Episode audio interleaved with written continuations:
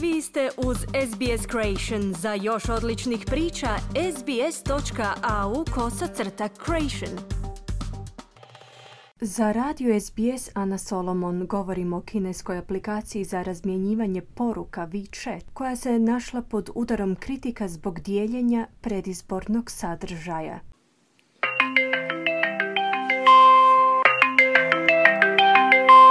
Je prepoznatljiv zvuk za više od milijardu korisnika aplikacije WeChat diljem svijeta. Iako većina korisnika ove višenamjenske aplikacije živi u Kini, ona je iznimno popularna i u kineskoj dijaspori. Fan Jung, koja se iz Kine prije osam godina preselila u Melbourne, istražuje njezinu uporabu u Australiji. WeChat contains payment function, um, chatting function, socialization function, networking function, content publication, WeChat sadrži funkciju plaćanja, izmjenjivanja poruka, umrežavanja i oglašavanja. Radi se o aplikaciji koja čak monopolizira stil života kod Kineza, u smislu da korisnici obavljaju i svoje radne zadatke koristeći WeChat, pojašnjava Jung.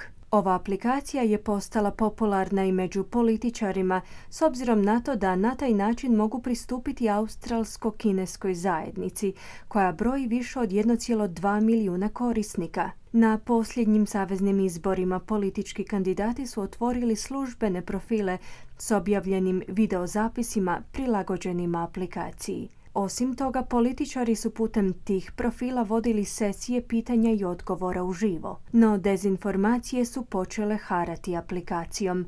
Lažne objave, poput onih da laburisti dopuštaju izbjeglicama stalan boravak u zemlji, su cirkulirale aplikacijom i prikupile desetke tisuća pregleda. Darija Impiombato, analitičarka pri Australskom institutu za strateške politike, kaže da su, kao na Facebooku ili YouTubeu, prihodi od oglašavanja glavni pokretač dezinformacija, te da je osim toga teško identificirati izvor lažnih vijesti. WeChat is a hybrid app.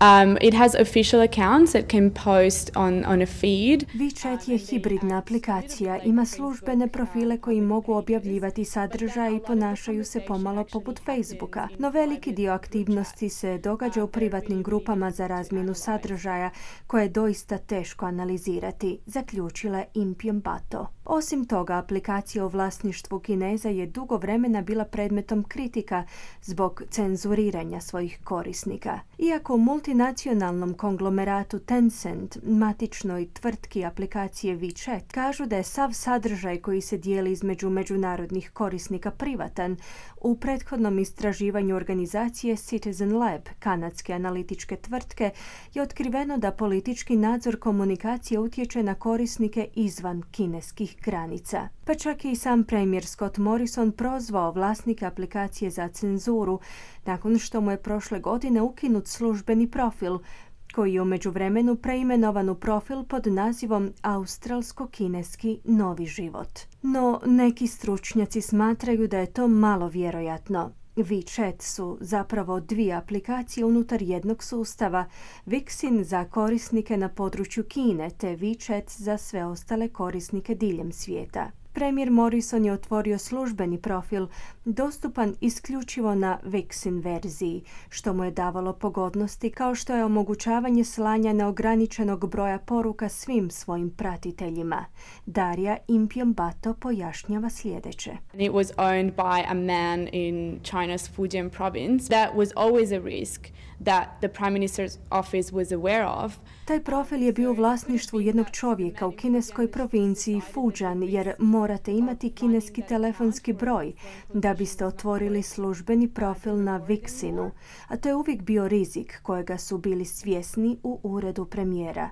Može biti da je čovjek jednostavno odlučio da rizik vođenja tog profila za strane političare više nije bio vrijedan nagrade koju je ostvarivao, kazala Impion Bato. Iz Tenceta su u priopćenju upućenom novinarima SBS-a kazali da, citiramo, zabranjuju promotivne političke sadržaje, uključujući plaćeno oglašavanje u vezi s izborima na toj platformi, te da su predani minimiziranju širenja lažnih vijesti i dezinformacija. No, Tek jednostavnim pregledom aplikacijskih sadržaja očito je da postoji distribucija sadržaja vezanih za predizbornu kampanju.